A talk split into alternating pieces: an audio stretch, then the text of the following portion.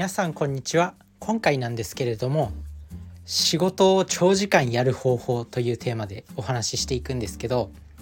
長時間仕事をするっていうのは、まあ、誰しも時には必要だと思うしなんか若い頃はめちゃくちゃ仕事した方がいいよとか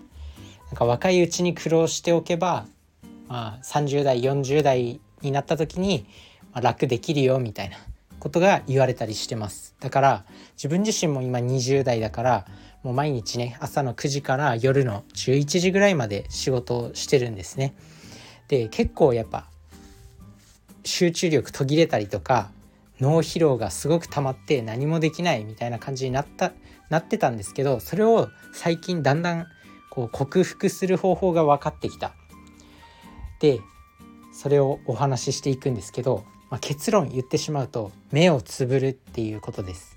で目をつぶったら仕事できないじゃないかって思われるかもしれないんですけどまあ仕事中じゃなくて多分こう移動時間とか電車での移動時間とかあと休憩時間とか、まあ、ちょっとした時間ってあると思うんですよ。もうそういう時に目を閉じる。で人間の何情報を得るところって、まあ、五感って言われてるようにいろいろ感覚があると思うんですけど聴覚であったり味覚であったり嗅覚味覚ってなんだ？聴覚嗅覚あとは味覚とかいろいろあると思うんですけど視覚情報っていうのが一番多いんですよ。その五感の中で90%以上の情報を視覚から得てるんですよね。なので目を閉じれば視覚からのその90%の情報が遮断されるわけなんでそれがすごく脳の回復に脳を疲労させないためにいいっていうことが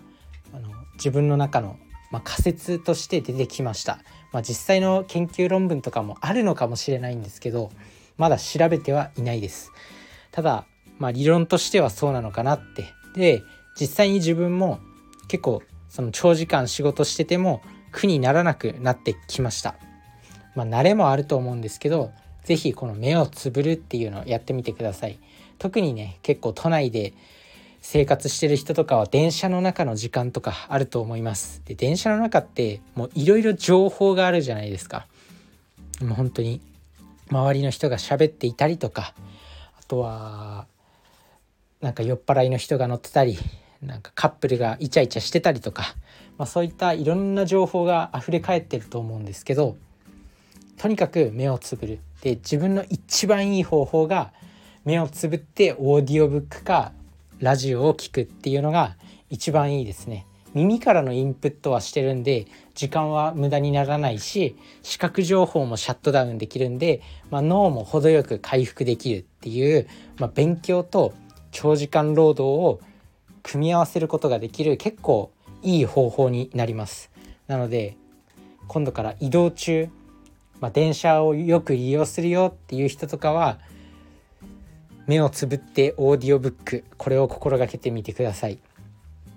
あとは本当にふとした時にも目をつぶるっていうだけで結構脳みそが回復します、まあ、5分でも10分でも。さすがにね5分10分ちょっとホッとする時間ってあると思うんですよ。まあ、喫煙者の方だったらタバコ吸いに行く時間とかあとは普通に仕事しててもトイレは行くじゃないですか。トイレに行ってる時間とか、まあ、そういったふとした時に目をつぶると結構脳みそね回復します。なので是非やってみてください。やっぱね視覚情報から得るものって多いですよ。で自分自身も最近 SNS 全く見ないんですよね。全く見なくなって結構ね健康的になってきたというかなんか前は本当我慢できなくてもう中毒みたいな感じで TikTok とか YouTube とかをもう永遠と見てしまうっていうのをやってたんですけど、まあ、それだとねもう脳みそがねもう悲鳴を上げてるんですよ。でもなんか中毒症状になってるからもう止められないっていうことになっててもう最悪のループに入ってましたね。なのでまあ、とにかく視覚情報をシャットダウンするっていうことがすごく大事になってきます。是非やってみてください。それじゃあね、バイバーイ。